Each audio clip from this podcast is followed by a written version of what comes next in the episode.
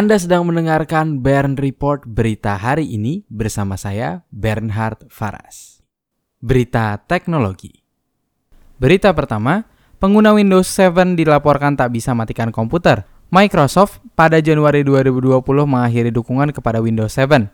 Kebijakan ini menandakan Microsoft tak akan lagi memperbarui sistem Windows 7. Sehubungan dengan itu, Beberapa pengguna melaporkan mendapatkan pesan pop-up yang bertuliskan Anda tidak memiliki izin untuk mematikan komputer setiap kali pengguna ingin mematikan atau menyalakan ulang atau restart komputer. Hingga saat ini, penyebab gangguan itu belum diketahui.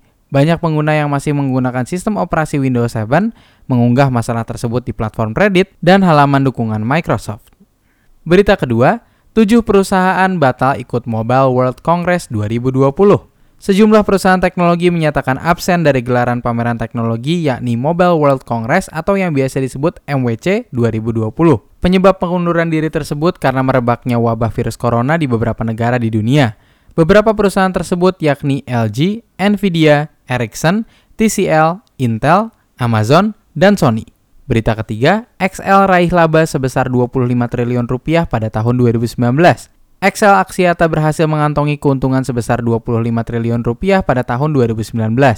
Berdasarkan laporan Excel, pelanggan data internet menyumbang 89% dari total pendapatan mereka. Secara besaran, pendapatan Excel meningkat sebesar 9% dibandingkan tahun 2018. Pertumbuhan pendapatan Excel tersebut diklaim melampaui pendapatan rata-rata industri telekomunikasi di Indonesia. Berita keempat, Google akan tindak tegas aplikasi prostitusi online di Play Store. Google Indonesia mengatakan akan menindak tegas aplikasi di Google Play Store yang disalahgunakan untuk transaksi prostitusi online. Google mengatakan telah mengerahkan mesin pelacak untuk booking order prostitusi online.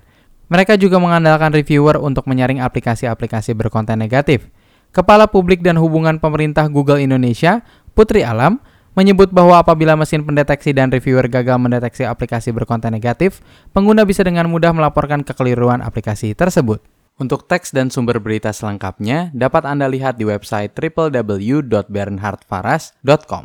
Terima kasih sudah mendengarkan Bern Report berita hari ini. Jangan lupa untuk membagikan kanal ini kepada kerabat Anda, tekan tombol like dan subscribe untuk mendapatkan kabar terkini setiap pagi dari hari Senin hingga hari Jumat pada pukul 6.30 waktu Indonesia Barat. Saya Bernhard Faras pamit undur diri, semangat selalu dalam menjalani hari ini.